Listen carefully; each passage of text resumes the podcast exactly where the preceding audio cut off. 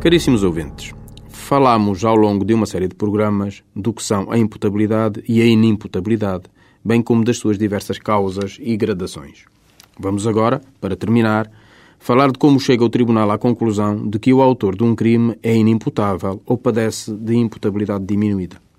Quando a inimputabilidade resulta da idade, isto é, quando o autor do crime tem menos de 16 anos de idade, a prova desse facto, a idade do autor, faz-se normalmente por documento, juntando-se ao processo uma certidão de nascimento do mesmo. Mas se não existir registro de nascimento, o que é muito raro, a idade pode ser determinada por exames médicos, que a concluem pelo desenvolvimento corporal do jovem. Por isso, nesses casos, o Tribunal deve pedir, normalmente ao Instituto de Medicina Legal, a realização de uma perícia médica para determinação da idade. Nos casos de consumo excessivo de bebidas alcoólicas ou de drogas, como todos sabemos, o exame pode ser feito pelos aparelhos apropriados de que as forças policiais dispõem ou exames ao sangue recolhido em hospitais.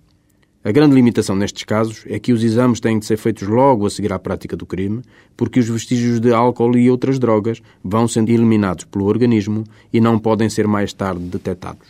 As anomalias psíquicas provam-se por perícia médica especializada. A pedido do Tribunal, o autor de um crime é sujeito a vários exames de psiquiatria, psicologia e criminologia para determinar se à data do crime estava na posse das suas faculdades mentais e se o está na altura do julgamento. Como já dissemos, este tipo de exames destina-se a determinar se, se à data do crime o autor era imputável. Como quase sempre são feitos muito depois dessa data, por vezes têm grande dificuldade em chegar a uma conclusão. Em princípio, o Tribunal deve aceitar o resultado da prova pericial. No entanto, por sua iniciativa ou requerimento, pode pedir esclarecimentos aos peritos e, se tiver dúvidas sérias sobre o resultado da perícia, pode ordenar a sua renovação ou até a realização de uma nova perícia por outros peritos. Além disso, o Tribunal pode chegar a uma conclusão diferente da perícia.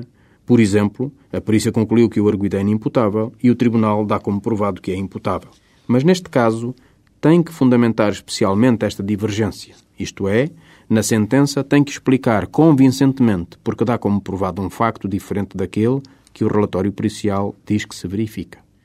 E assim, caríssimos ouvintes, chegamos ao fim desta série sobre a imputabilidade. Espero ter contribuído para que este conceito seja melhor compreendido pelo público não especialista.